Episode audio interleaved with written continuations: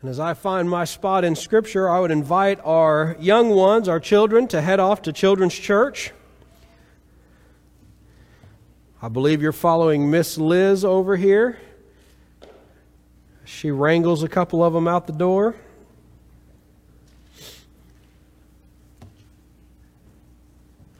We'll give them a moment to do so and make sure you have your Lord's Supper cup handy um, as we will be doing that here in just a few moments.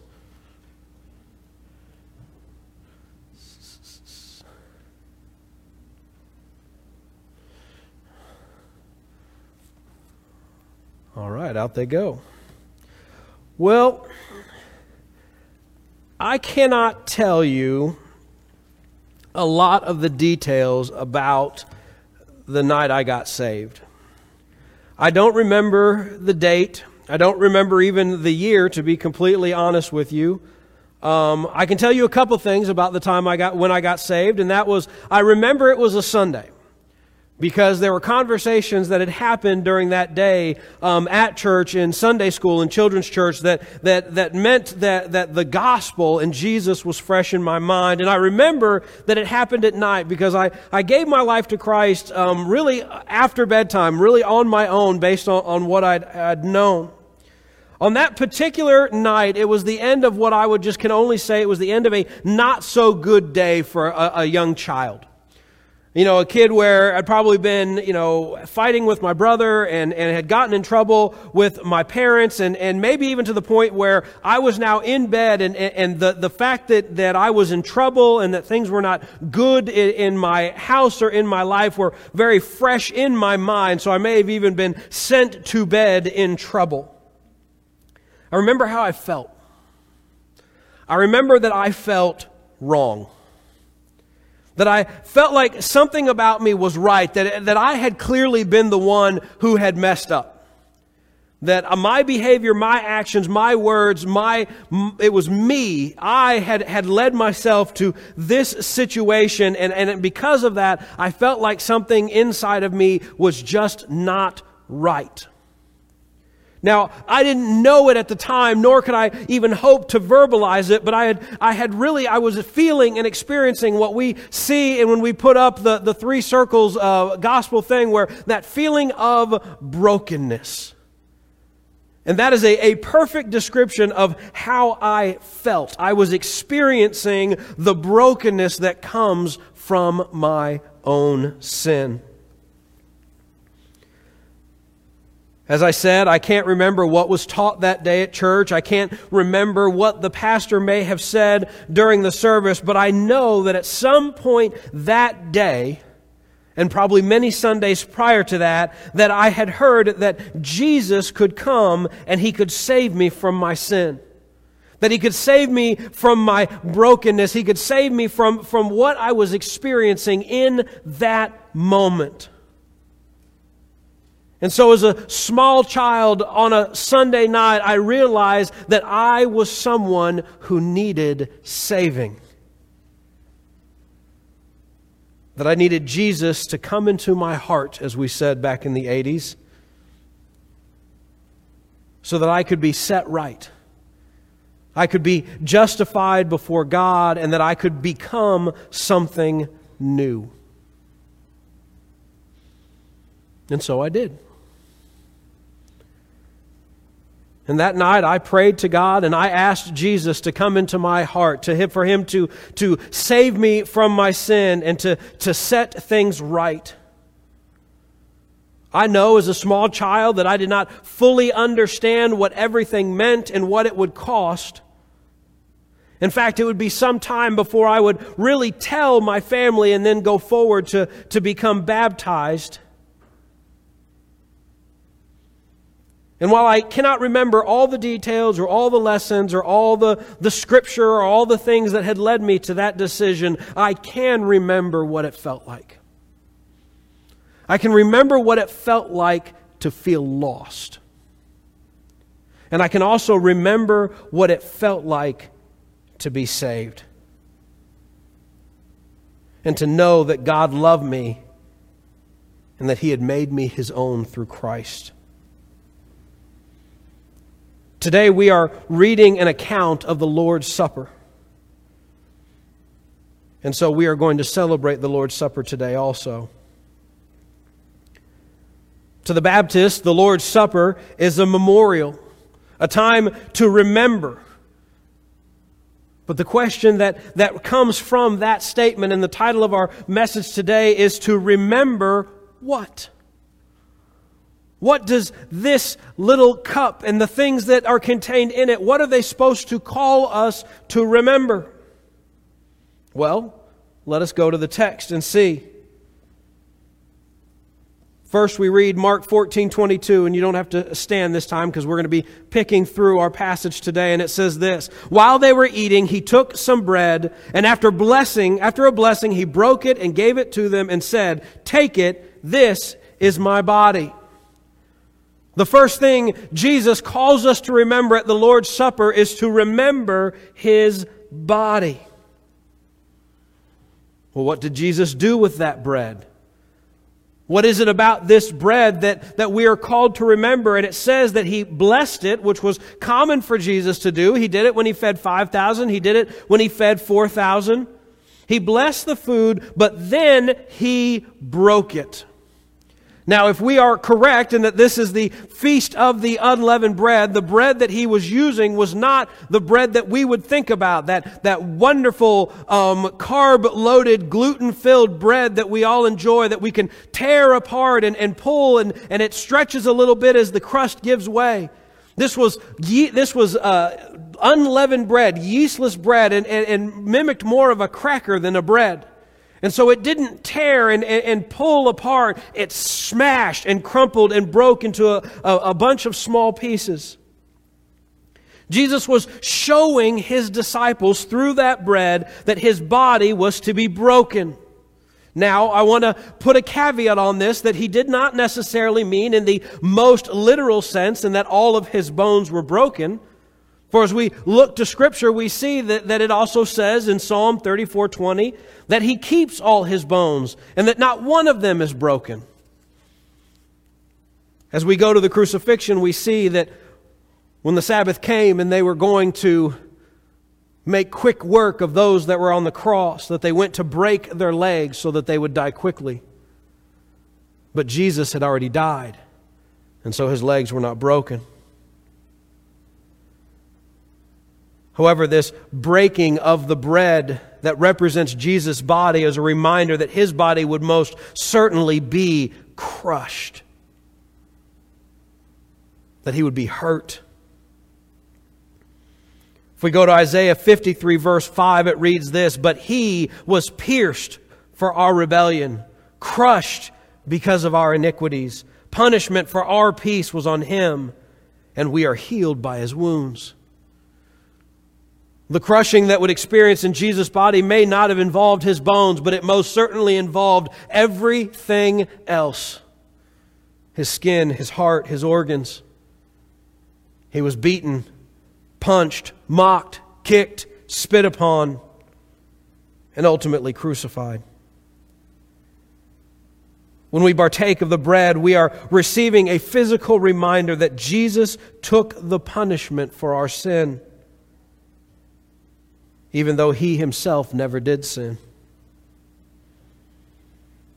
These words ring true through Paul in 2 Corinthians 5:21 when he says that he made him who knew no sin to be sin on our behalf so that we might become the righteousness of God in him.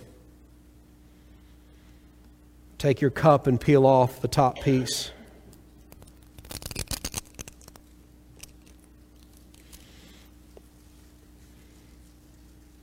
And as we hold this up, we are reminded and we are called to remember that we were sinners. But Jesus took the punishment for our sins on the cross. In our passage today, it says that Jesus turned to his disciples and he said, Take it. This is my body. And so we do this in remembrance of him. Let us do so.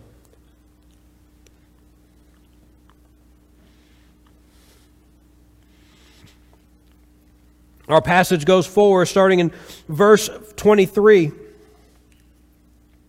And it says, And that when he had taken the cup and he had given thanks, he gave it to them, and they all drank from it. And he said to them, This is my blood of the covenant, which is poured out for many. We might ask the question, What's in the cup? He takes a cup, they drink from the cup. What's in the cup?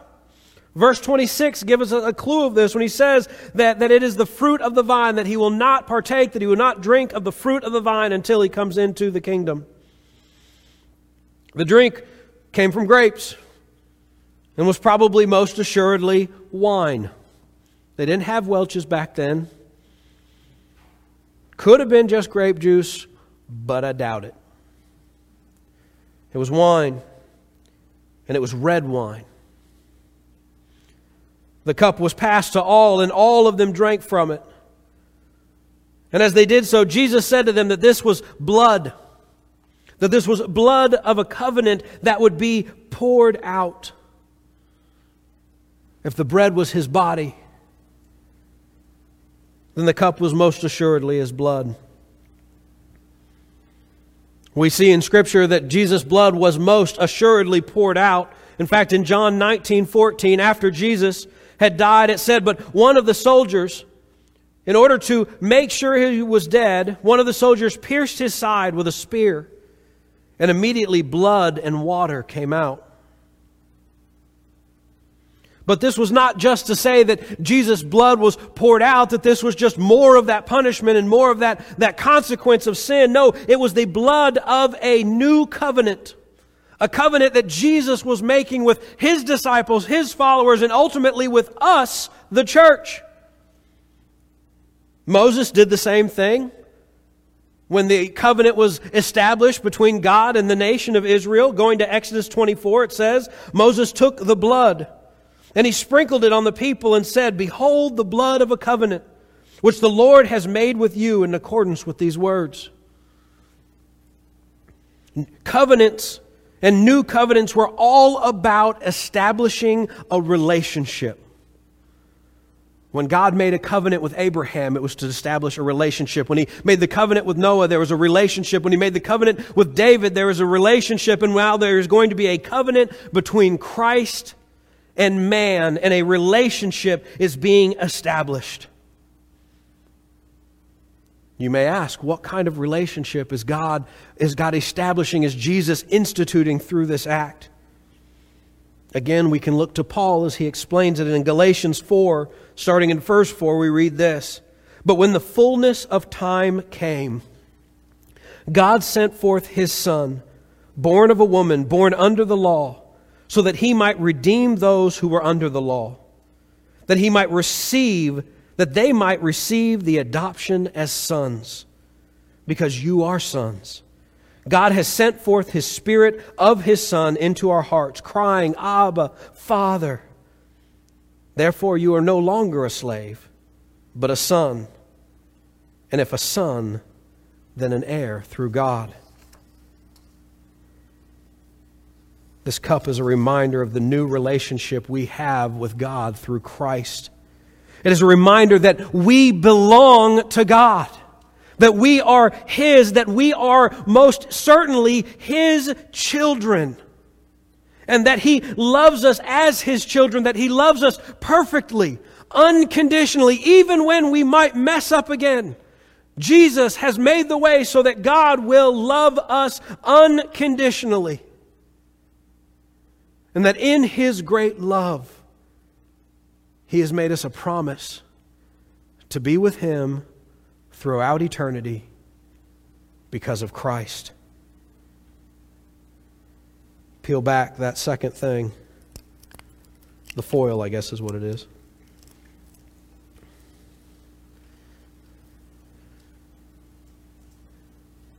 Jesus said, This is my blood of the covenant, which is poured out for many. Let us drink in remembrance of him.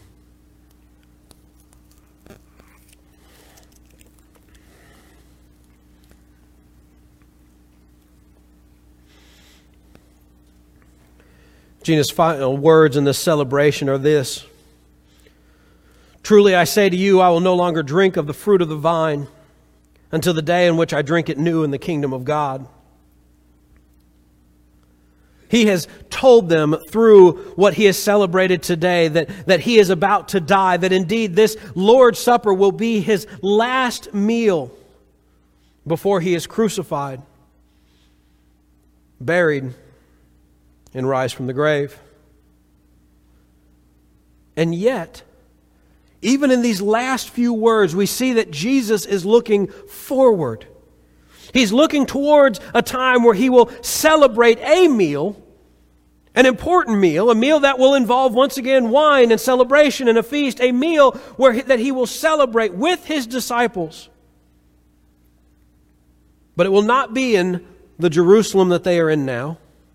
It will not even be in the world that they are in now. For he is looking to the day that he will celebrate with the church in the kingdom of God. And every single person who has taken these elements today and, and, and who, most importantly, has given their life to Christ, who has trusted in Jesus Christ as their Lord and Savior, they have that same thing to look forward to. They have that same hope and that same future because Jesus paid the price for their sins, and because He has made us sons and daughters of the Most High. We remember the body. We remember the blood of the covenant. And in the midst of all of this, we ought to remember our salvation.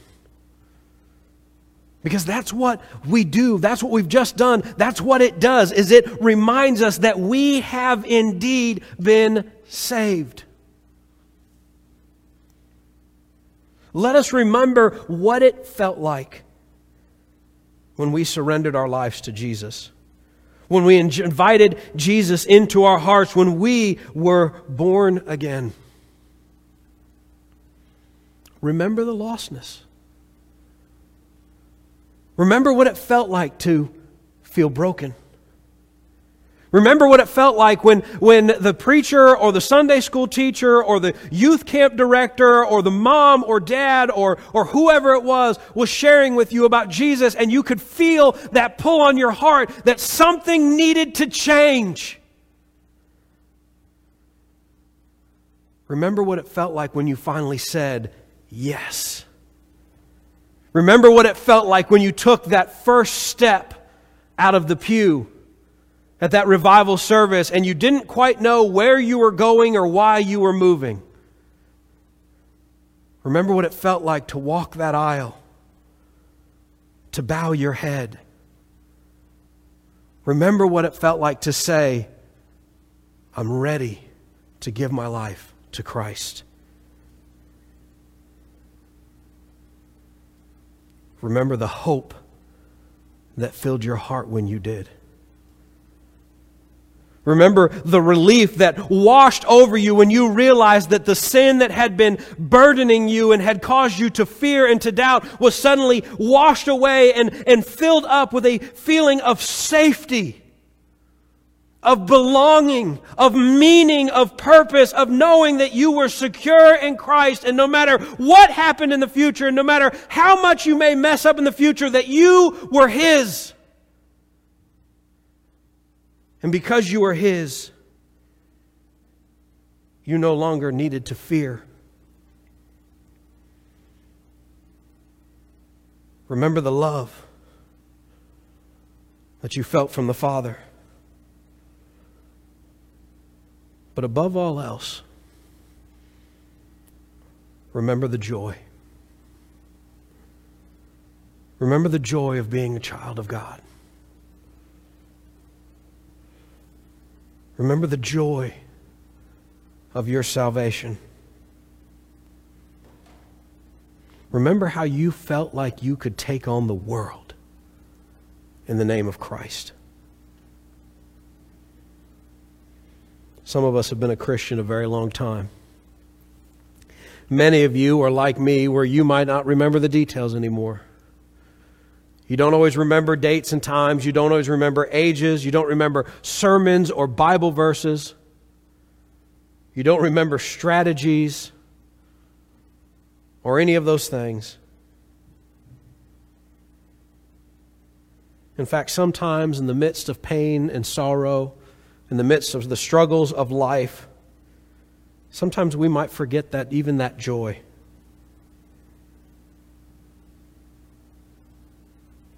And on a day like today, let our prayer be like that of David in Psalm 51. When he cried out, Restore to me the joy of your salvation and sustain me in a willing spirit. Do you remember?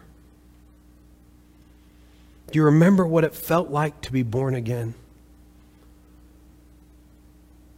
The joy of being forgiven. The love that you had for the God who forgives you. Remember that. Remember it and share it with others. Tell it to your children and your grandchildren and your great grandchildren. Tell it to your friends and your family, your nieces and your nephews, your neighbors and your coworkers. Tell people what God has done for you. Your testimony is a powerful thing. And believe it or not, there is a world out there who may not even believe in Jesus, but still wants to hear your story. They still want to hear about what God has done for you, and they want to hear the good news that God can do that for them too. You've got to hear my testimony this morning. And I would invite you to this week, at some point, in some way, to share yours with others.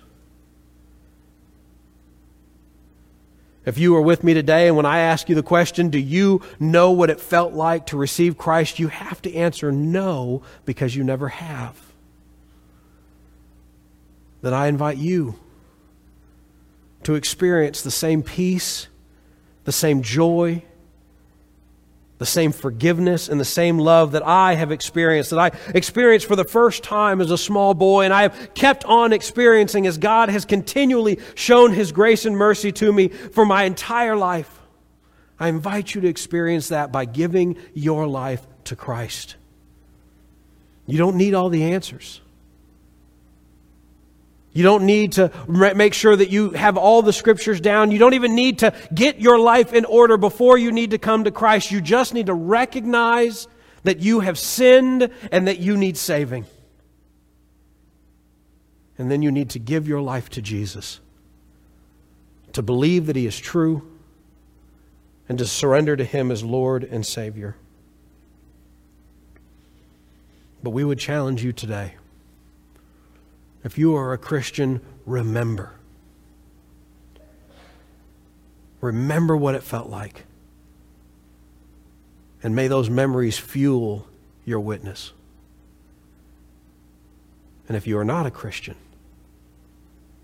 then come and experience the love and the grace and the peace that we have in Christ for the very first time. Let us pray. Our gracious God and King, we thank you so much for your word. God, we thank you for what we have done today. God, as we celebrate the Lord's Supper, we are called to remember what you have done through Christ on the cross.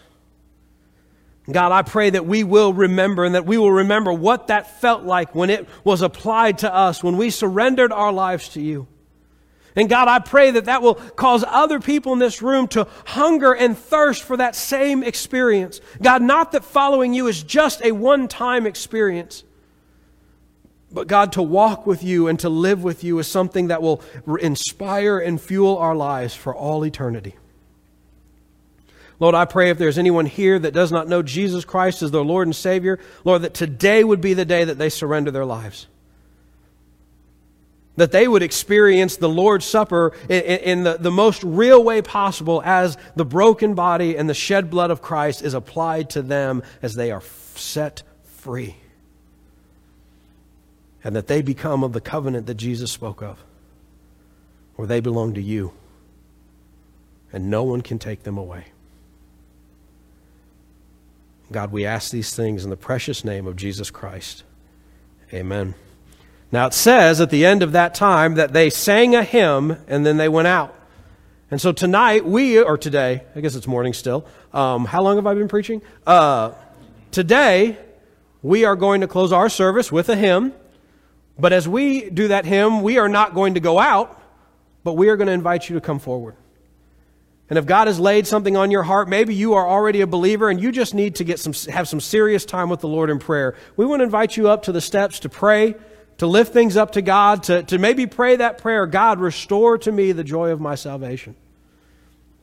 If God is speaking to you in some other way, maybe you're ready to give your life to Christ or join in fellowship with His church or be baptized, we would invite you to come forward during this time, and I would love to talk with you and share with you a little bit about what it means to make Jesus your Lord and Savior.